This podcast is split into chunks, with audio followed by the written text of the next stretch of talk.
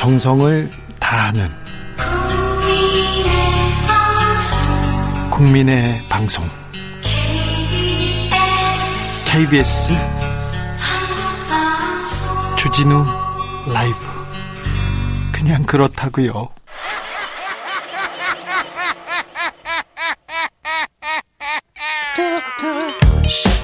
발로 뛰는 기자, 탐구하는 기자, 세상의 질문을 마구 던지는 기자, 기자가 본 오늘의 세상, 기자들의 수다. 라이브 기자실을 찾은 오늘의 기자는 KBS 사회부 팀장 이재석 기자입니다. 안녕하세요. 네, 오랜만입니다. 오랜만에 뵙습니다. 지난번 주진우 라이브에 출연해서 우리 이재석 기자가 특종기 들려주었어요. 한바왕 유상봉 씨 사건. 어떤 예. 사건이었죠? 그러니까 이게 좀 다시 짚어볼 필요가 있을 것 같습니다. 그러니까 아시는 분은 아시겠지만 또 모르시는 청취자분들도 계실 것 네. 같아서 먼저 인물 설명부터 잠깐 가- 간략히 하면 네. 윤상현 의원은 4선 중진의 무소속 의원이죠. 네. 이번에 총선에서 인천 동구 미추홀 을이라는 지역구에 출마해서 1등을 했는데 2등하고 표차가 171표 차이밖에 안 났습니다. 네. 전국에서 가장 적은 표 차였어요. 그래서 4선에 달성을 했고 유상봉 씨는 별칭이 한바왕인데 왜 한바왕이냐면 한바는 건설 혁- 현장의 임시 식당을 말하죠. 그렇죠. 2011년에 한바게이트라는 사건이 세상을 떠들썩하게 한 바가 있는데 네. 그때 당시에 한바 수주를 대가로 고위 공무원들에게 금품을 뿌린 혐의가 인정돼서 본인도 실형을 살았던 네. 장본인입니다. 그래서 음. 매우 유명한 로비스트입니다. 그렇습니다. 그래서 이제 한바왕이라는 별칭을 언론에서 이제 붙이고 있는 사람이 유상봉 감옥도 씨인데. 갔다 왔는데 예.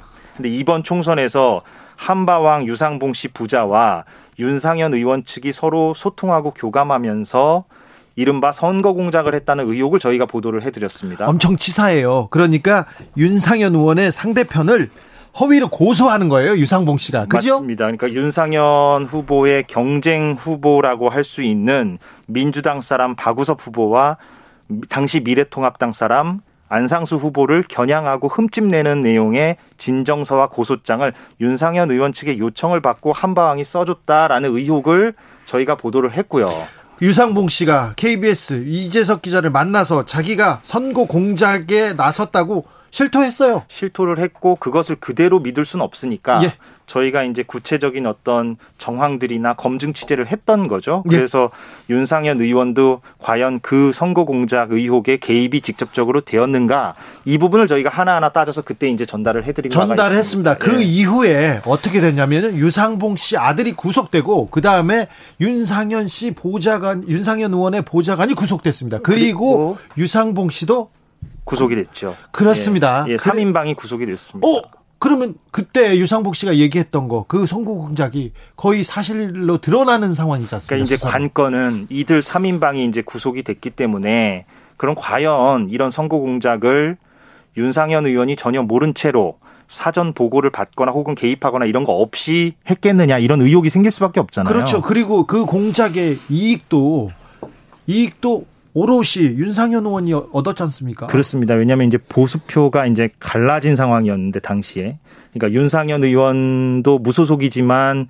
보수 성향이었고 안상수 후보는 당연히 뭐 미래통합당 후보니까 보수 진영에서 출마한 사람이고 그런데 이제 어그 안상수 후보가 표를 더 많이 가져갈수록 윤상현 후보에게는 불리한 상황이었잖아요. 그렇죠. 그러니까 이런 선거 공작이 가장 유리한 사람은 결과적으로는 유- 윤상현 의원이었던 거죠 당시에. 그렇죠. 그래서 이제 관건은 이제 검찰과 경찰이 윤상현 의원도 이제 입건하고 기소할 것이냐 지금 이, 이거 하나 남아 있는 상태입니다. 예. 아니 그런데 보좌관이 보좌관이 윤상현 의원 보좌관이 윤상현 의원- 의원을 위해서 그 선거 운동을 하고 다 각종 이런 일을 했을 거 아니에요. 근데 이제 본인들 해명을 제가 전달하자면 그냥 어, 민원 해결 차원에서 어, 내가 알아서 한 것이었다. 의원은 상관이 없다. 이렇게 지금 보좌관은 얘기는 하고 얘기는 하고. 있습니다. 근데 유상봉 씨의 입장은 어떻습니까? 그러니까 유상봉 씨는 뭐 어, 직접 윤상현 의원을 당시에 이제 서너 만났고. 차례 서너 차례 만났었고 지난 여름에 예. 지난해 여름이죠. 지난해 여름에 만났었고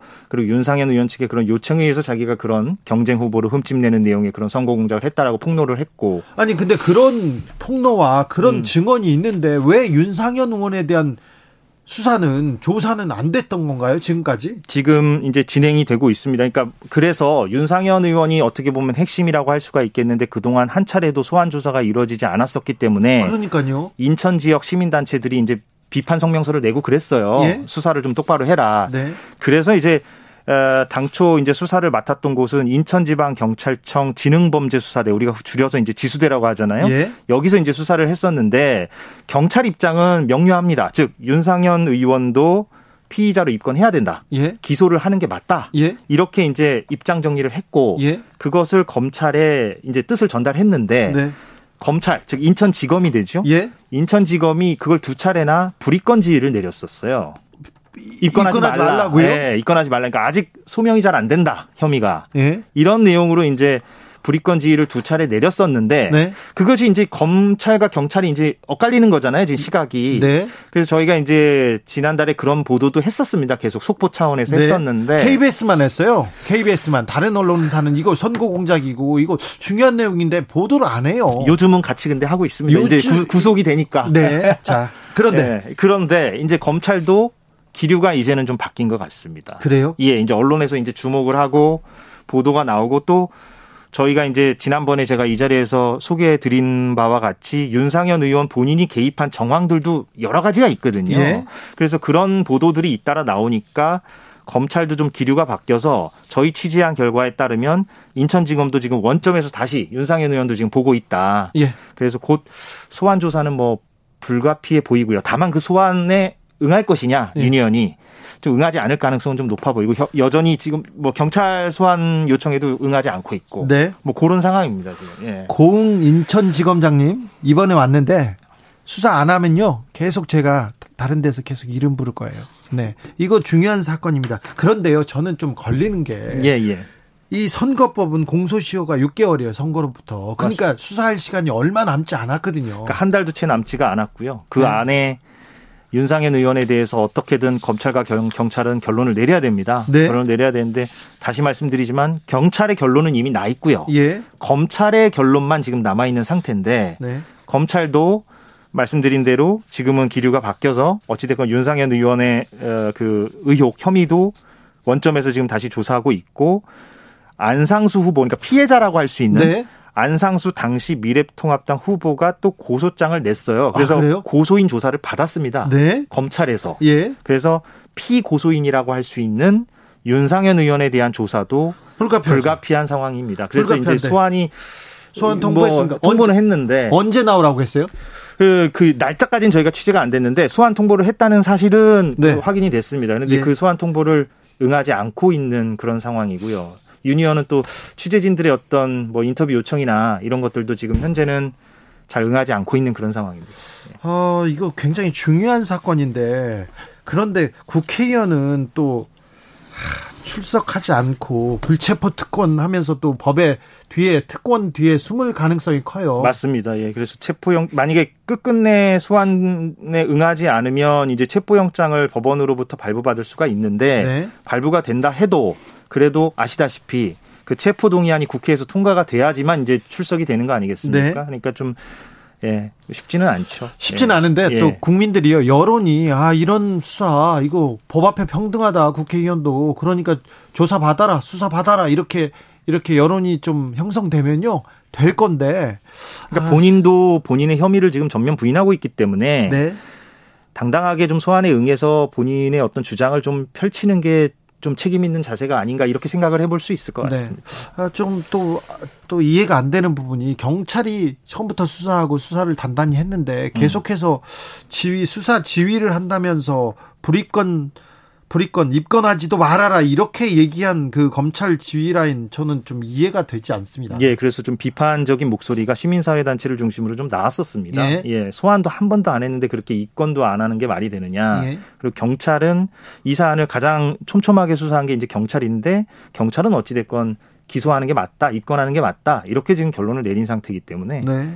좀 지켜봐야 될 것 같습니다. 한바. 이거야말로 전형적인 선거 공작인데 약간 좀 치사합니다. 예, 그리고 이제 이게 이제 사실 어떻게 보면은 민주주의의 꽃이라고 할 수 있는 이 선거에서 민의를 왜곡하는 거잖아요. 그리고 당시에 그런 유상봉 씨의 진정서나 고소장이 인천 지역 언론을 중심으로 매우 큰 화제가 됐었어요. 아, 그렇죠. 물론 그것이 최종 선거에 얼마나 영향을 줬는가를 우리가 계량적으로 얘기할 수는 없습니다. 뭐 그건 측정할 수 있는 건 아니죠. 그러나 어찌 됐건 171표 차로 당선됐다는 점은 매우 눈길이 가는 부분이라고 할 수가 있겠죠. 네. 예. 그리고 선거에 어, 엄청난 영향을 끼친 가장 중요한 그 이슈가 됐던 사건이기 때문에 이 문제에 대해서 조금 살펴봐야죠. 선거법에 이런 거 이런 거 조사하고 이런 거 그 처벌하지 않으면 뭘 합니까? 그리고 보좌관만 처벌하고 의원은 그냥 면제부라고요? 입건도 하지 말라고 이걸 누가 믿겠습니까? 그러니까 그리고 당시에 이제 그 의원이 직접 개입한 정황들을 저희가 여러 가지를 저희가 그 검증 취재를 해서 보도를 했기 때문에 네. 그 부분을 이제 뭐 검경이 좀 들여다보지 않을까 싶습니다. 예. 네. 잘 잘했어요. 네. KBS 사회팀 잘했습니다. 지금 어, 무슨 취재하고 있어요? 아, 예, 뭐 이거 말고도 여러 가지 좀 보고 있는데, 네. 예, 취재가 되면은 예, 여기 나와야 될 것 같습니다. 어, 취재가면 또 바로 모시겠습니다. 예, 기자들의 수다 지금까지 KBS 사회부 팀장 언제 팀장 되셨어? 팀장 된 지 한 6개월 됐습니다. 잘했네요. 예. 이재석 기자 함께했습니다. 고맙습니다. 예. 라디오 정보센터 다녀올까요, 조진주 씨?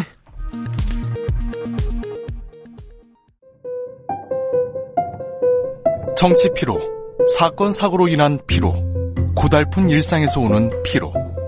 오늘 시사하셨습니까? 경험해보세요. 들은 날과 안 들은 날의 차이. 여러분의 피로를 날려줄 저녁 한 끼 시사. 추진우 라이브.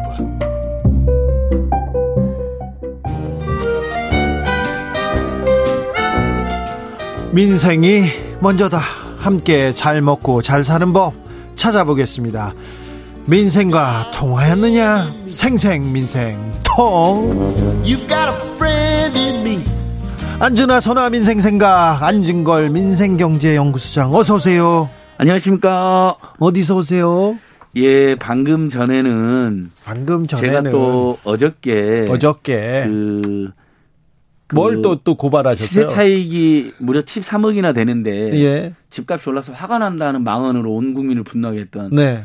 어, 국민의힘당 박덕흠 의원을 고발했습니다. 시세 차익이 예. 73억인데. 예, 이제 제가 근데. 이렇게 생생히 갖고 왔는데요. 네. 근데 이분이 시세 차익 13억만 문제가 되는 게 아니고. 그리고. 공식적인 언론의 탐사 보도를 통해서 어, 자기 가족이 건설회사를 다섯 개를 가지고 있는데요. 건설회사를 가지고 있는데 예, 이분이 국토위에 있잖아요. 국토교통에 6년 동안 네. 붙박이로. 그 다음에 네. 심지어 국민의힘당 간사를 2년 동안 또 했어요. 그러면서. 예. 그러면서 서울시에서만 수주한 공사가 확인된 것만 430억이 넘고요. 네. 무슨 신기술을 국정감사 때 강조를 합니다. 그 다음부터 서울시가 그걸로 그 신기술을 사용해 잡고 최소 확인된 것만 4건에 30억이 넘는 그냥 앉아서 신기술 특허료를 받았어요. 알고 봤더니 다 박덕흠 의원의 회사예요? 가족들인 겁니다. 예. 근데 가족 회사인데 사실상 박덕흠 의원의 회사라고 봐야 되는 것이죠. 네. 예. 국토교통위에 간사를 하면서 서울시에서 어, 공사를 이렇게 했다. 이게 충돌인데 과연 서울시만 했을까요? 그렇습니다. 그래서 저희는 민생 경제 살리기를 하면서 부동산 투기를 근절하고 서민들하고 청년들의 주거권 보장을 주창하는데 사실 이분들이 부동산 투기 근절을 반대하고 서민들이 임대차 3법도 왜곡하는 분들인데 알고 봤더니 이런 짓을 하고 있다는 거에 대해서 제가 분노해서 추정하는데 서울시 외에 현재 제가 내일쯤 아마 자료가 나올 것 같은데요. 다른 국토부라든지 다른 공공기관의 공사도 굉장히 많이 수주했다는 의혹이 지금 제기되고 있습니다. 그래서 내일 그 부분은 제가 발표를 할 건데요. 다음 주에 나와서 이 부분은 계속해서 말씀드리도록 하고요. 아니, 국회의원이 네. 국회의원이 하, 자기 그 자기가 국토위에서 갑 이거 이거야말로 갑질 아닙니까? 맞습니다. 그러면 다른 중소기업이나 중견기업의 기회를 빼앗고 자기 가족들에게 특혜를 주는 거에 또 굉장히 질이 나쁘고요. 이게 사실이라면요. 지금까지 이제 우리는 방송상 의혹이라고 일단 제기를 하는데요. 그 다음에 보니까 또 국민의힘당의 윤창현 의원은 네. 알고 봤더니 지금 굉장히 문제가 많이 됐던 삼성그룹의 이재용 부회장 결국은 박근혜 최순 국정농단의 엄청난 뇌물 사건으로도 첫 번째 구속됐었고 네. 두 번째는 삼성물산 제일모직 합병 과정에서의 주가 조정이나 시세 차이, 시세 조정 그다음에 증거 인멸 등으로 지금 추가로 기소가 됐는데 네. 그때 보니까 이분이 삼성물산 이사를 8년 동안이나 했던 거예요. 그러니까요. 근데 그때 삼성물산이 제일모직고 합병할 때 합병의 주역이었어요. 예, 삼성물산에게 엄청난 손해를 끼친 거거든요. 제일모직의 주식이 많은 네. 이재용 일가한테 네. 도움을 주려고 그러면 이분은 교수 출신으로 외부에서 들어간 사회사니까 당연히 반대하고 반대표를 던진 걸 넘어서 반대 활동을 해라고 사회사를 시킨 건데 알고 봤더니 그분들이랑 함께 행보를 한 거죠. 그 이재용 일가랑. 이분도 예, 국회에서 정무일 그러니까 재벌들 기업을 맞습니다. 담당하는 그런 부서에 있어요. 그래서 정무에 있습니다. 그래서 이제 의원들이 사실은 정무이나 국토에 많이 들어가려고 하잖아요. 네. 어, 그래서 이분도 이해충돌 지금 문제가 발생하고 있는데, 어, 이렇게 오해를 받을 때는 그 상임위를 피해 주는 게 맞고요. 박덕금 의원은 그냥 오해 정도가 아니라 아예 그렇게 피감 기관으로부터 수백억, 뭐, 그 다음에 지금 추가로 밝혀지면 또 엄청난 금액의 공사를 수주한 것으로 확인이 됐기 때문에. 이건 당장 검찰 수사가 필요한 것 같습니다. 그래서 제가 이번 주에 제가 고발을 해갖고요. 이 예. 부분은 어, 서민들과 우리 중산층들의 그 분노를 어, 반영해서 검찰과 경찰이 철저히 수사를 해야 된다. 예. 그래서 내일 추가로 이부, 이분이 엄청난 그런 이해충돌을 저지른 게 확인이 되면 제가 또 다음 주에 고발을 이어서 할 예정입니다. 알겠어요. 고발 고발이 풍년이네요. 또 그 뒤에 고발장은 뭐예요? 아, 지금 뉴스에 오늘 크게 나왔잖아요. 네. 어, 서울중앙지검에서 내일 저를 다시 네. 그 나경원 전 의원 그 저희들이 12번을 고발했는데 그동안 그, 검찰이 제대로 수사를 하지 않았습니다. 고발인 조사를 했지 않습니까? 저만 그 고발인 조사만 제가 7번 네. 그다음에 다른 제 동료 2명까지 하면 나경원 전 의원 사건은 기네스북에 올라가는데요. 일단은 단일 정치인 사건으로 12건이 고발됐고 연속해서 그다음에 피고발인은 1년 동안 단 한 번도 부르지 않고 고발인만 9번을 불렀습니다. 내일 제가 가잖아요. 열 번째 고발인 조사입니다. 내일 아. 2시에 서울중앙지검 형사칠부에서 제가 조사를 받는데요. 부서가 바뀌었네요. 예, 사건이 재배당되면서 어, 검찰이 수사 의지를 보여주는 것으로 평가를 받는데요.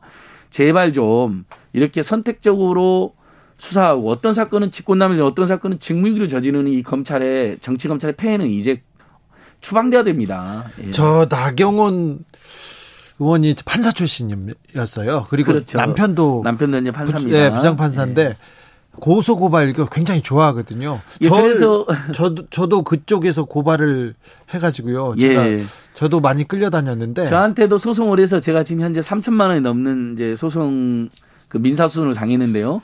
법정에서 저희들도 진실을 가릴 예정이고요. 아무튼간 저희의 소박한 바람이 이런 겁니다. 저희가 민생 경제 살리기에 올인할 수 있도록 제발 국회의원들은 서민들이나 청년들이나 무주택 이런 국민들을 위한 의정 활동 열심히 해달라는 겁니다. 자기들 비리 저지르고 이해충돌 저지르고 특혜를 추구하지 말라는 겁니다. 네. 예. 바람의 빛깔님이 문자 보내주셨습니다. 안진걸 이길걸. 아, 예. 안진걸 이름이 안 생각해 보니까 어 안질걸 황송합니다. 이렇게. 황송합니다. 예. 올리비아 양님이 안진걸 소장님 우려하던 사태가 터졌어요. 터졌어. 택배 파업. 예. 택배 분류는 회사한테 좀 해달라 이 얘기 그렇게 했지 않습니까? 갖고 왔습니다. 그래서 네. 토론회도 했는데요. 네. 이야기 바로 들어가겠습니다. 원래 네. 저희 전공이죠.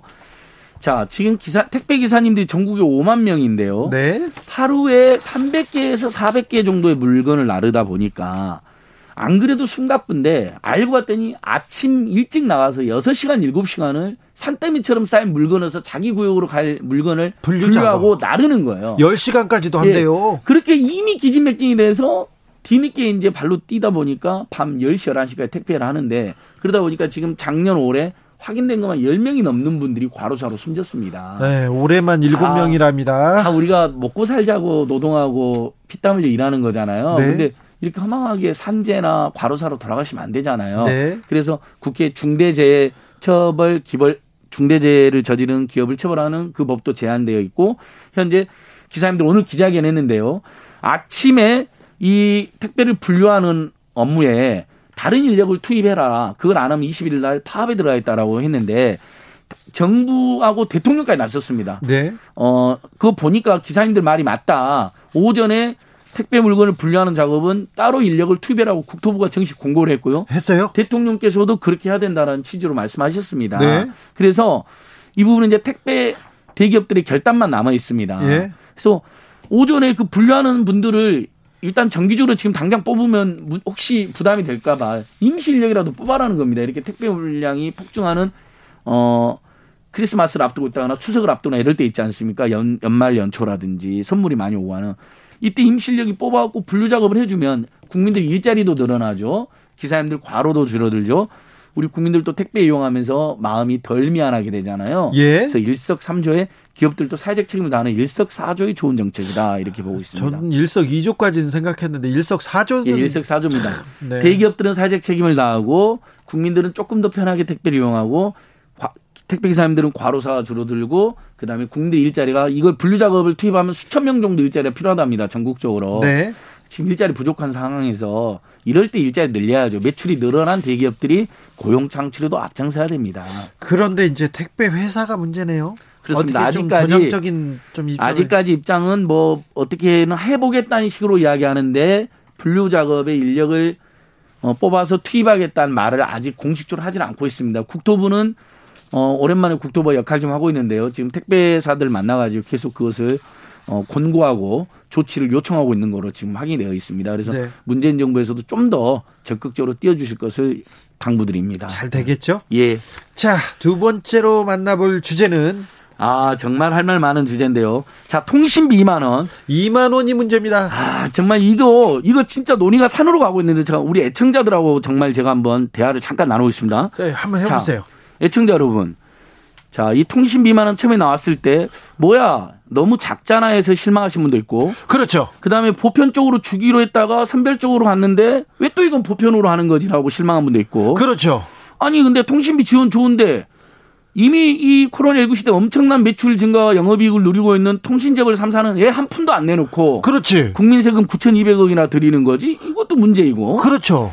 그래 그렇게 줄 바에는 차라리 선별 지원 취지답게 9,200억 이번에 코로나19 재난지원금 사각지대가 있으니까 예. 지금 법인 택시 기사님들 일부 자영업자들 그다음에 중학생 자제를 둔 부모님들은 이분들은 지금 지원금 배제가 되고 있거든요. 아, 그래요? 예. 초등학생까지는 20만 원을 받습니다. 예, 예. 미착학동은 아동수당 10만 원에다 20만 원, 초등학생 그냥 20만 원을 받는데 아이를 고등학생만 해도 혼자서 밥도 먹고 수업도 잘 듣는데 중학생 부모님들 케어를 많이 해줘야 돼 아직까지는요. 근데 중학생 한 푼도 못 받으니까 이거에 대한 문제 제기도 있거든요.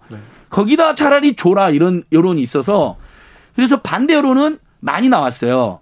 근데 이게 추경에 제출이 되거든요.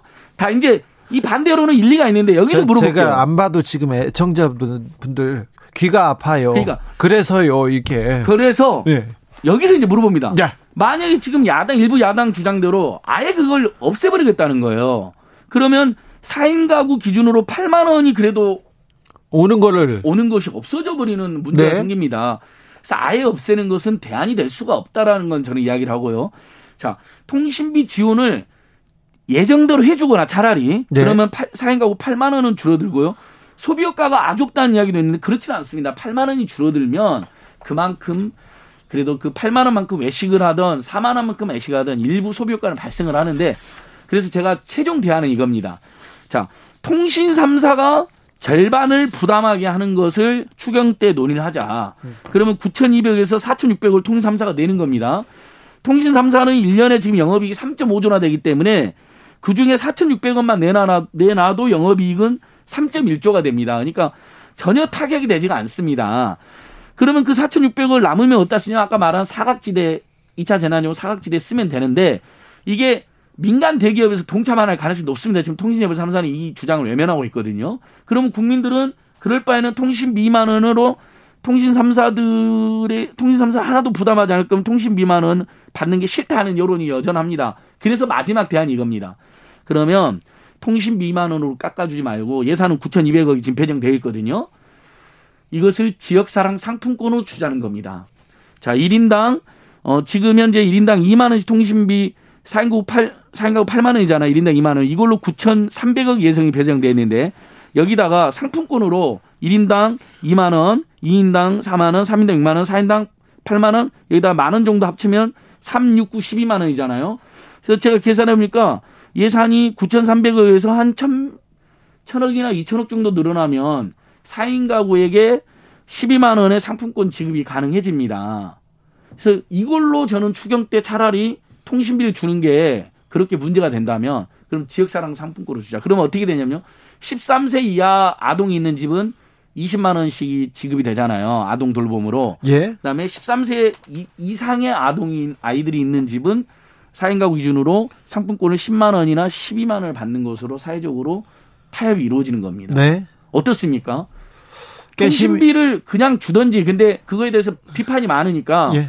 근데 야당 주장대로 그냥 깎아버리면 그래도 통신비 8만 원이라도 기다렸던 국민들 입장에서 너무 황당하고 타격이 큽니다. 예. 그러니까 그러지 말고 통신비 주는 게정 문제라면 그걸 차라리 지역사랑 상품권으로 주자는 겁니다. 그러면 이건 100% 지역에 쓰여지니까 승수효과, 이른바 소비효과, 승수효과, 내수활성화효과도 100% 발생하게 되어 있다는 것이죠. 깨시미님이 지역에서 줬던 재, 재난지원금 카드 2만 원 꽂아 주세요. 그게 나아요. 이런 의견 주셨어요. 예, 그러니까 통신비를 안 주는 것보다는 주는 게 나은데 주는 것도 문제라면 차라리 그러면 지역사회 상품으로 달라. 오늘 시민단체 참여연대에서도 그렇게 긴급 성명을 냈더라고요. 예. 김성숙님도 전화비보다 전기세가 더 많이 나와서 부담이에요. 통신사 배불린다는 소리 듣지 말고 전기세 지원해 주세요. 집에 종일 있다 보니까 집에서 쓰는 전기세 감당이 안 됩니다. 이런.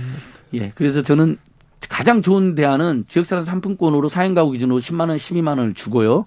그다음에 통신재벌 3사는 이번에 정말 9월 한 달이라도 만 원 정도 온 국민의 통신비를 인하해 주는 그런 한시적 반값 등록 반값 통신비를 해야 된다고 봅니다.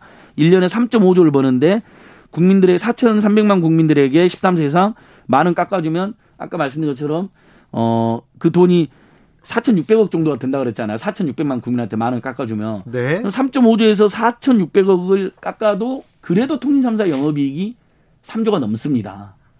그리고 상반기에 영업이익과 매출이 급증, 하반기에도 그럴 전망이 지금 나오고 있거든요. 네.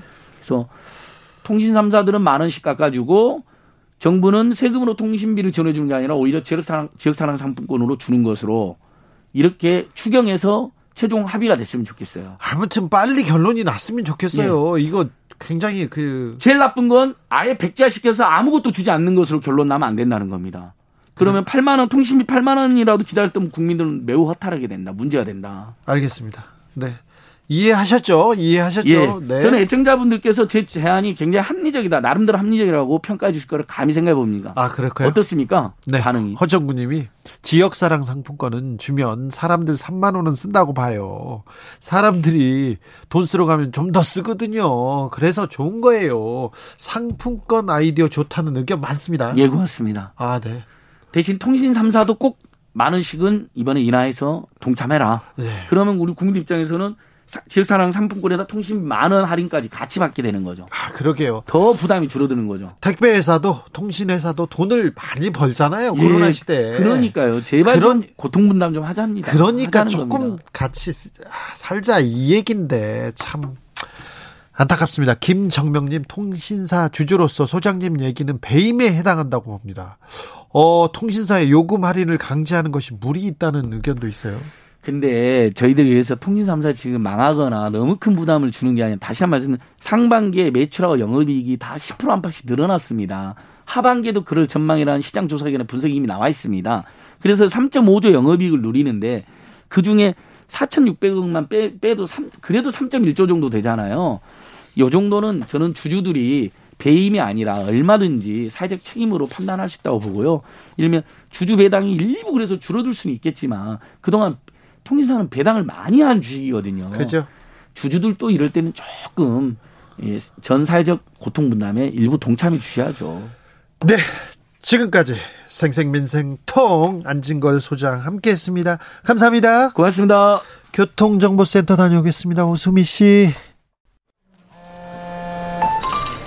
테이크아웃 시사 나왔습니다. 오늘도 하나 챙겨가세요. 주진우 라이브.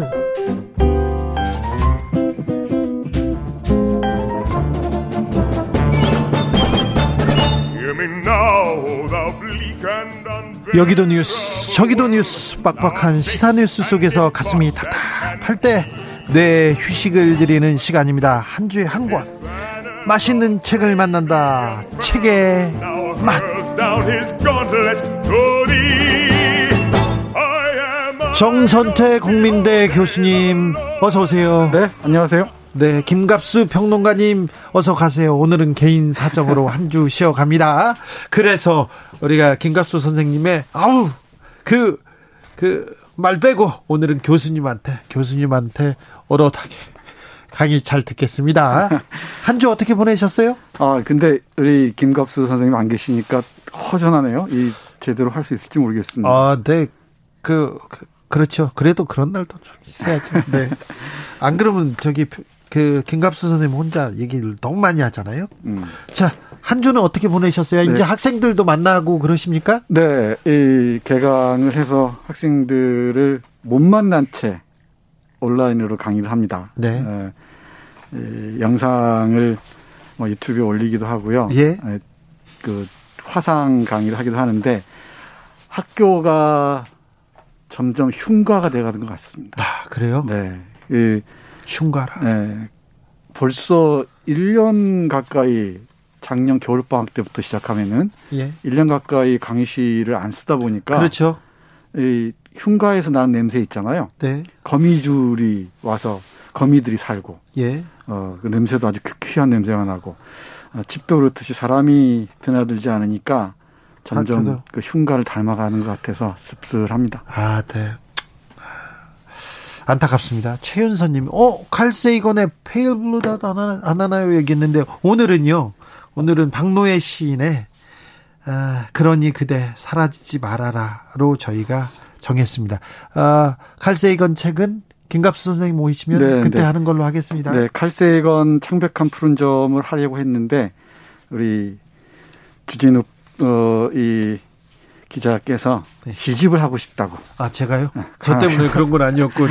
어, 네, 알겠습니다. 지난 시간에 한민복 시인 작품 감동받았다는 분들 많아서요. 오늘은 저희가 또 시를 조금 더 읽어보고요. 다음 시간에 저희가 칼세이건 얘기하려고 합니다. 어, 선생님, 네. 박노해 시인의 시집을 고르셨어요. 네. 박노해 시인. 뭐 박노해 시인은 많이들 아실 겁니다. 1984년 이 노동의 새벽으로 엄청났죠? 그야말로 엄청난 충격을 가했죠. 네, 음, 금서였어요. 맞아요. 금서였어요.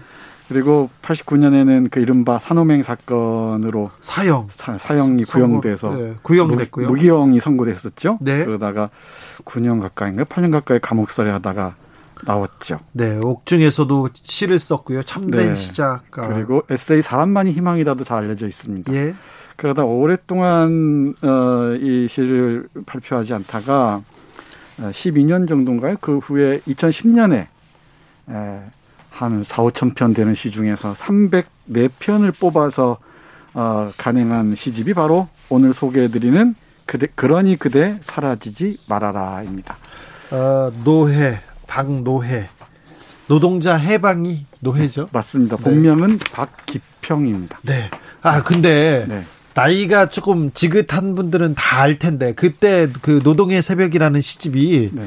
아, 정말 그 노동자들이 정말 아, 피와 살과 모든 거를 이렇게 그때 노동법도 없었고요. 그렇죠. 노동자의 인권 뭐 이런 건 없었던 시절인데 그때 노동의 새벽이 나오고 엄청난 반향을 일으켰습니다. 그래서 100만 부 가량 팔렸는데 그때 그 노동의 새벽 읽어보는 그 읽는 사람들이 많았는데 지금은 모를 것 같아서 제가 노동의 새벽에서 한, 한 시를 골라왔습니다. 좋습니다. 아, 하늘이라는 시인데, 아, 이거 읽어도 괜찮겠죠. 네, 좋습니다. 하늘, 박노해. 우리 새, 새, 새 식구의 밥줄을 쥐고 있는 사장님은 나의 하늘이다. 프레스에 찍힌 손을 부여안고 병원으로 갔을 때 손을 붙일 수도 병신을 만들 수도 있는 의사 선생님은 나의 하늘이다. 두 달째 임금이 막히고 노조를 결성하다 경찰서에 끌려가 세상에 죄 한 번 짓지 않은 우리를 감옥소에 집어넣는다는 경찰관님은 항상 두려운 하늘이다. 죄인을 만들 수도 살릴 수도 있다는 판검사님은 무서운 하늘이다. 관청에 앉아서 흥하게도 망하게도 다 할 수 있는 관리들은 겁나는 하늘이다. 높은 사람, 힘 있는 사람, 돈 많은 사람은 모두 하늘처럼 뵌다. 아니, 우리의 생을 관장하는 검은 하늘이시다. 나는 어디에서 누구에게 하늘이 되나 대대로 바닥으로만 살아온 힘없는 내가 그 사람에게만은 이제 막 아장 걸음마 시작하는 미치게 예쁜 우리 아가에게만은 흔들리는 작은 하늘이 걷지. 아, 우리도 하늘이 되고 싶다. 짓누르는 먹구름 하늘이 하늘이 아닌 서로를 받쳐주는 우리 모두 서로가 서로에게 푸른 하늘이 되는 그런 세상이고 싶다.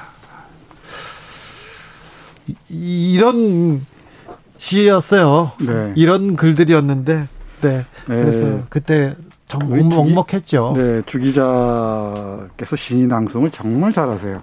저, 저. 네, 이 감정도 잘 살리고 확실히 시를 좋아하는 그, 어, 이 분이어서 낭송하는 거 다른 것 같고 아니요, 저는 잘 못 읽어요. 저는 대단히 이 주제 넘은 얘기인 것 같습니다만은 아, 한국의 언론인들 기자들이 시를 깊이 읽으면은 정말 그 이상한 기사들 안 쓸 것 같다는 아, 네, 그럼요. 그 확신 같은 게 있어요. 그럼요. 음, 그럼요. 글을 정말 다양한 시들을 많이 읽고 삶의 다양한 풍경들을 들여다보고 그 이면들을 볼 수 있는 눈을 가진 사람들이 어떻게 그런 말도 안 되는 기사들을 쓰겠습니까? 제가 한 10여 년 전에 집이 멀었습니다. 집이 멀었는데 평촌 3본 그런 거기에 살았습니다. 음, 음. 근데 광화문까지 오는 거리가 너무 멀어서요. 집에 가는데 너무 힘들었어요. 근데 그때 이제 책을 읽으면서 책을 읽으면서 아, 그 시간이 얼마나 소중한가 이렇게 했습니다. 근데 그때 제가 하루에 한 권 읽기 운동했거든요. 아, 그래요. 그런데 하루, 하루에 한 권 읽기가 거의 어려워요. 그래서 중간중간에 시집, 시집을? 그림책 이렇게 중간중간에 끼워 넣으면 아, 그냥 그렇게 할 수 있었어요. 그래서 그때 이제 한 시를 보고 이제 곱씹어 보고 그러다가 음. 좋아하게 했는데 좋아하게 됐는데요. 아무튼 어 박노의 신 옛날 그 3, 40대만 해도 누구나 다 읽던 시였는데 지금은 좀 그좀 멀어지셨어요. 어 시에서 멀어졌다기보다는 시를 계속 쓰시긴 하는데 네. 다른 사회 평화 운동가 네, 평화 운동 그리고 나눔의 집을 함께 하면서 사진 에세이 그러니까 예. 글로벌 평화 운동가로서 활동하면서 사진과 에세이들을 씁니다. 예를 들면 뭐 중동이나 국적인 내부인 데 있잖아요. 인도네시아 네. 아체 이런데 평화 운동을 네, 하시죠. 그렇죠. 평화 운동을 네. 하고 있습니다. 나눔 문화라는 단체를 설립해 가지고요. 여러 많은 활동을 하고 계십니다. 네. 권영숙 님이 반갑습니다. 교수님. 저는 초등학교 방역 활동하는데 동화 키다리 아저씨의 정원이 생각났습니다. 아이들 제잘거림이 없는 정원에 봄이 오지 않았던 것처럼 학교가 적막하니 그런 생각이 들면서 씁쓸하더군요. 네, 맞습니다. 그 갑자기 말씀하시니까 떠오르는데 이 아일랜드의 어, 소설 어, 동화 작가 있잖아요. 예. 네. 갑자기 생각이 안 나네. 그그 그 사람이 쓴 그 거인과 어린아이에 관한 동화도 바로 그런 작품이죠. 역시 난 최고다님 지난주 한민복 신 얘기해 주셔서 모든 경계는 꽃이 핀다 책 샀어요. 추석 지인 선물로 준비해 두었답니다. 진심 감사합니다. 좋은 책 많이 소개해 주세요. 얘기합니다. 아, 3824님 박노해 시집 그러니 그대 사라지지 말아라 읽고 너무 좋아서 저도 읽고 주변에 선물했어요. 네 시집 이렇게 선물해 주면요 좋아합니다. 아, 좀 이상하게 생각하는 분들도 있어요. 그런데 되게 좋습니다. 네, 그 어려운 시집 소, 이, 뭐랄까 선물하면은 좀 힘들어지기도 하죠. 네, 저는 그 아까 조금 하다가 못다한 말씀드리자면은 전 제 생각에는 주 기자가 기자 정신을 지킬 수 있었던 게 어떤 어, 시와 함께하는 튼실한 내공이 있어서가 아닌가 싶기도 해요. 아, 그, 그렇지까지는, 그렇게까지는 뭐, 저는 뭐. 아니, 김갑 선생 없으니까 이런 얘기 하고 좋네요. 아, 그러게요. 오지 말라 그럴까요? 네. 네. 자, 그러면 본격적으로 시 낭송 시간 가져보겠습니다. 아, 교수님, 어떤 시를 처음에 읽어 주시겠습니까? 네, 서정적인 시에서부터 대단히 그 저항적인 시까지 스펙트럼이 아주 다양합니다. 아유, 네. 네. 오늘 어, 칼 세건의 창백한 푸른 점을 하기로 했는데 우리가 지구 걱정해야 되잖아요.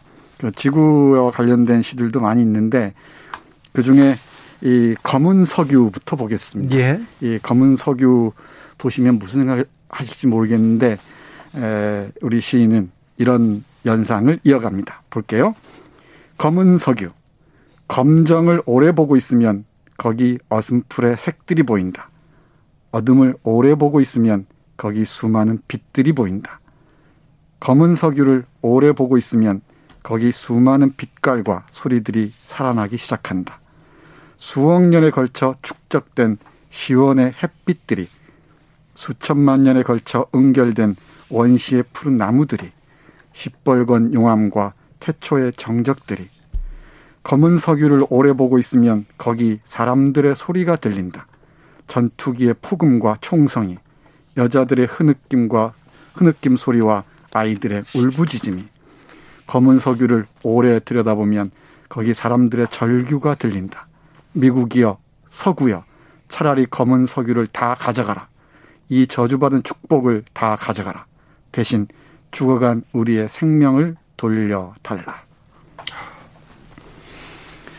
이런 시입니다. 네. 검은 석유를 보면서 석유를 둘러싼 세계 분쟁. 그 분쟁에는 꼭 서구, 어, 석유를 둘러싼 분쟁에는 미국과 소련, 강대국, 유럽들이 꼭 있죠. 이상하지요. 네. 석유가 나고, 그 다음에 각종 자연, 어, 자연 광물이 나는 나라 있지 않습니까? 네. 축복받았는데, 결국은 저주가 되죠. 네, 그 축복이 저주가 되지 않습니까? 네. 이 중동뿐만 아니고, 어, 베네수엘라나 이런 나라도 어마어마한 저주로 바뀌고 말았죠. 네, 저도 한, 한 소절 읽어보겠습니다. 네, 좋습니다. 삼성 블루입니다. 오늘은 역사적인 날, 글로벌 삼성 회장님이 대한민국 사법부를 접수한 날, 법과 정의와 민주주의를 돈으로 사버린 날, 자본 권력의 힘을 온 세계에 보여준 날. 이제 대한민국은 삼성공화국, 대한민국의 모든 권력은 회장님으로부터 나온다. 이제 삼성 로고 앞에서는 가슴에 손을 얹고 바라보라. 국기에 대한 의뢰처럼 글로벌, 글로벌 삼성에 대해 경례하라. 차갑고 푸르게 일그러진 원, 그 안에 하얗게 들어박힌 삼성 앞에서는 하얘져, 새하얘져. 네. 검은 여기까지 할까요? 네. 네. 근데 아, 한 한결 같아요. 네, 한결 같죠? 네. 네. 조금 조금 서정적인 것으로 또 넘어가 보겠습니다. 네. 이 코로나 블루라는 말을 쓰는데 삼성 블루라는 시를 썼습니다. 블루는 우울하다는 뜻이 아니고 삼성의 그 컬러를 얘기하는 것 같습니다. 네. 아, 좋은 시들이 아주 많습니다. 서정적인 시들이 아주 많은데 아, 그 중에 이 시인은 숫자를 모른다라는 어, 작품 한번 볼게요. 네. 시인은 숫자를 모른다입니다. 강연을 한 번 했더니 세금 떼고 20 몇만 원이 생겼다. 이 큰 돈을 어쩐다? 망설이다. 은행에 가서 현금 통장에 넣으려 하니 아니 세상에 카드 하나 없으세요? 이 카드 저 카드 주식과 펀드를 권하며 복잡한 수익률과 편리함을 설명하는데 시인은 숫자를 모른다. 숫자 경제도 모른다. 복잡한 회계도 고도의 수학적 계산을 요하는 월가의 선진 금융 기법도 모른다. 하지만 누구보다 사람은 잘 안다. 숫자 속에 살아있는 사람들, 울고 웃고 한숨 짓고 분노하고 숫자에 죽어가는 사람들, 살아있는 숫자는 누구보다 잘 안다. 시인은 숫자를 모른다. 하지만 살아있는 살림 경제는 민심과 시대의 징표와 무언에 계시는 이 세상 누구보다 더 잘 안다 하는 시입니다. 서정정 씨는 고른다 그랬는데 이 네. 역시 네. 음, 숫자의 그 차가운 숫자의 이면과 관련되어 있네요. 6465님이 지난주 한민복 시인 눈물은 왜 짠가를 듣고 먹먹한 마음에 책을 바로 주문했습니다.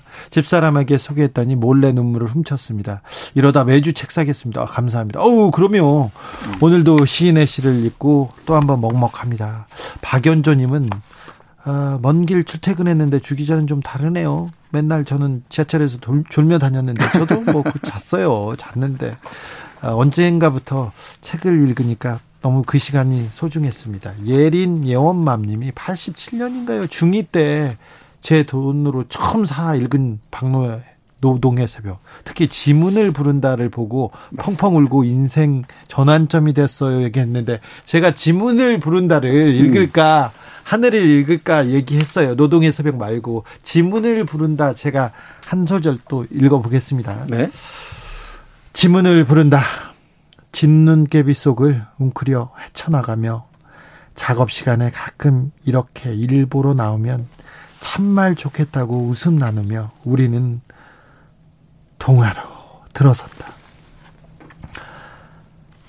초라한 스물아홉 산에 사진 껍질을 벗기며 가리봉동 공단에 묻힌 지가 언 6년. 세월은 밤낮으로 흘러 뜻도 없이 죽음처럼 노동 속에 흘러 한 번쯤은 똑같은 국민임을 확인하며 주민등록 경신을 한다. 주민등록 경신을 하러 왔어요. 음.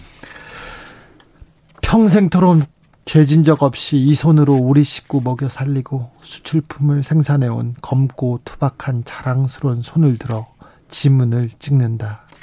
아, 없어. 선명하게 없어. 노동 속에 문드러져 너와 나 사람마다 다르다는 지문이 나오지를 않아. 없어. 정영도, 이영도, 문형도 사라져 버렸어. 임석 경찰은 화를 내도 긴 노동 속에 물 건너간 수출품 속에 묻혀 지문도 청춘도 존재마저 사라져 버렸나 봐. 몇 번이고 찍어보다 끝내 지문이 나오지 않는 화공약품 공장 아가씨들은 끝내 울음을 울음이 북받치고 줄지어 나오는 짐은 나오지 않는 사람들끼리 우리는 존재조차 없어 강도질에도 흔적도 남지 않을 거라며 정영이 농짓거려도 더 이상 아무도 웃지 않는다.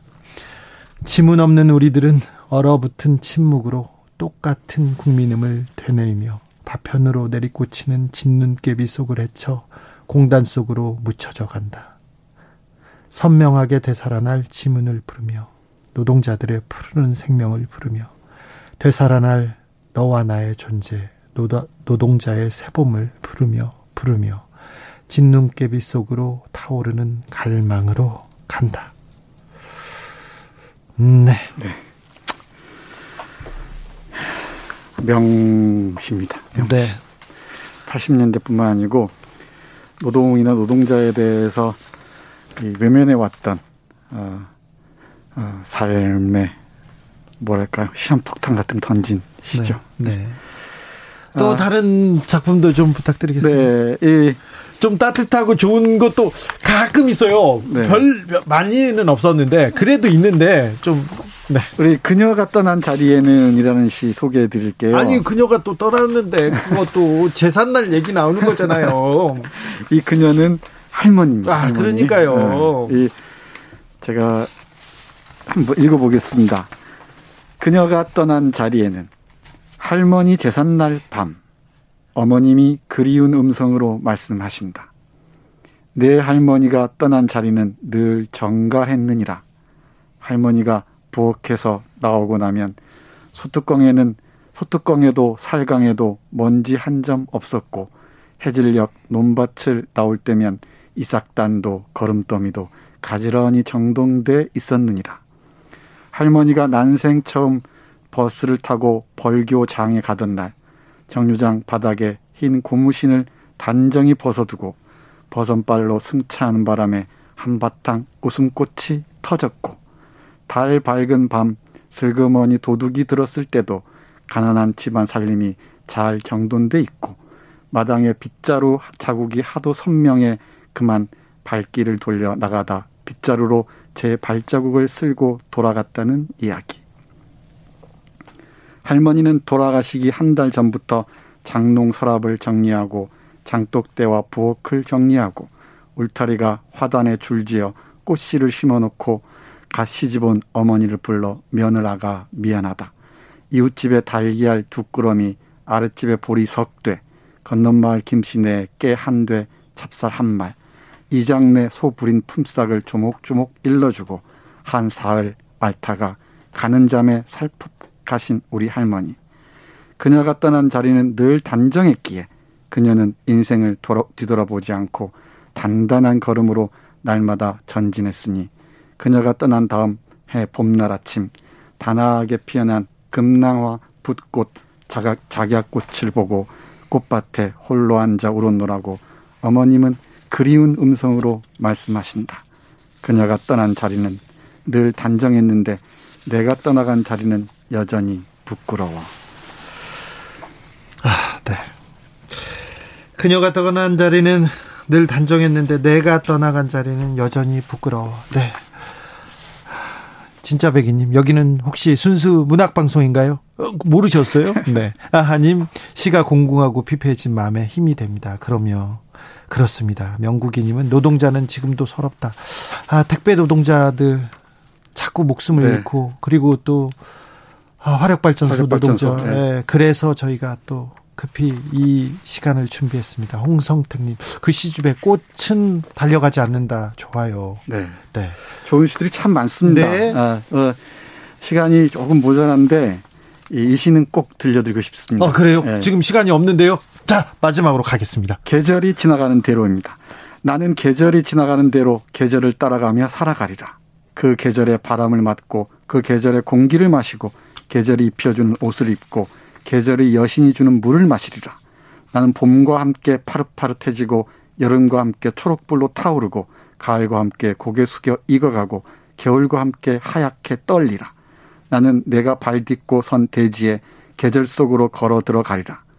가난의 계절에는 노동으로 꿈을 꾸고 독재의 계절에는 온몸으로 저항하고 풍요의 계절에는 적은 소유로 충만하고 민주의 계절에는 국경 넘어 눈물이 되고 탐욕의 계절에는 다시 광야의 목소리가 되리라. 오, 나는 계절이 지나가는 대로 계절 따라 한결같이 살고 죽으리라. 박노해 시인의 시 삶이 묻어 있는 작품 같습니다. 아, 오늘도 감사했습니다. 아, 너무 너무 감사했습니다. 다음 주에는 김갑수 선생님이랑 칼세이건 책으로 돌아오겠습니다. 정선태 교수님 오늘도 감사합니다. 네, 고맙습니다. 좋았습니다. 네. 밥 딜런의 Knocking on Heaven's Door 들으면서 저는 오늘 시간 마치겠습니다. 개그 스토리 47님이 아, 주진우 그대 사라지지 말아라. 이렇게 세상이 몰살시, 몰상식할 때는 전철을 타고 시를 읽는 그대 주진우와 함께 살아서 행복하다. 그러니 그대 사라지지 말아라. 나라를 찾겠다고 의연하게 일어난 사람들을 죽여버린 사람들이 큰 소리치고 사는 우리나라. 주진우 그러니 그대 사라지지 말아라. 그대라도 소리치고 더 큰 소리로 시를 읽어다오. 감사합니다. 네. 저는 내일 오후 5시 5분에 돌아옵니다. 지금까지 주진우였습니다.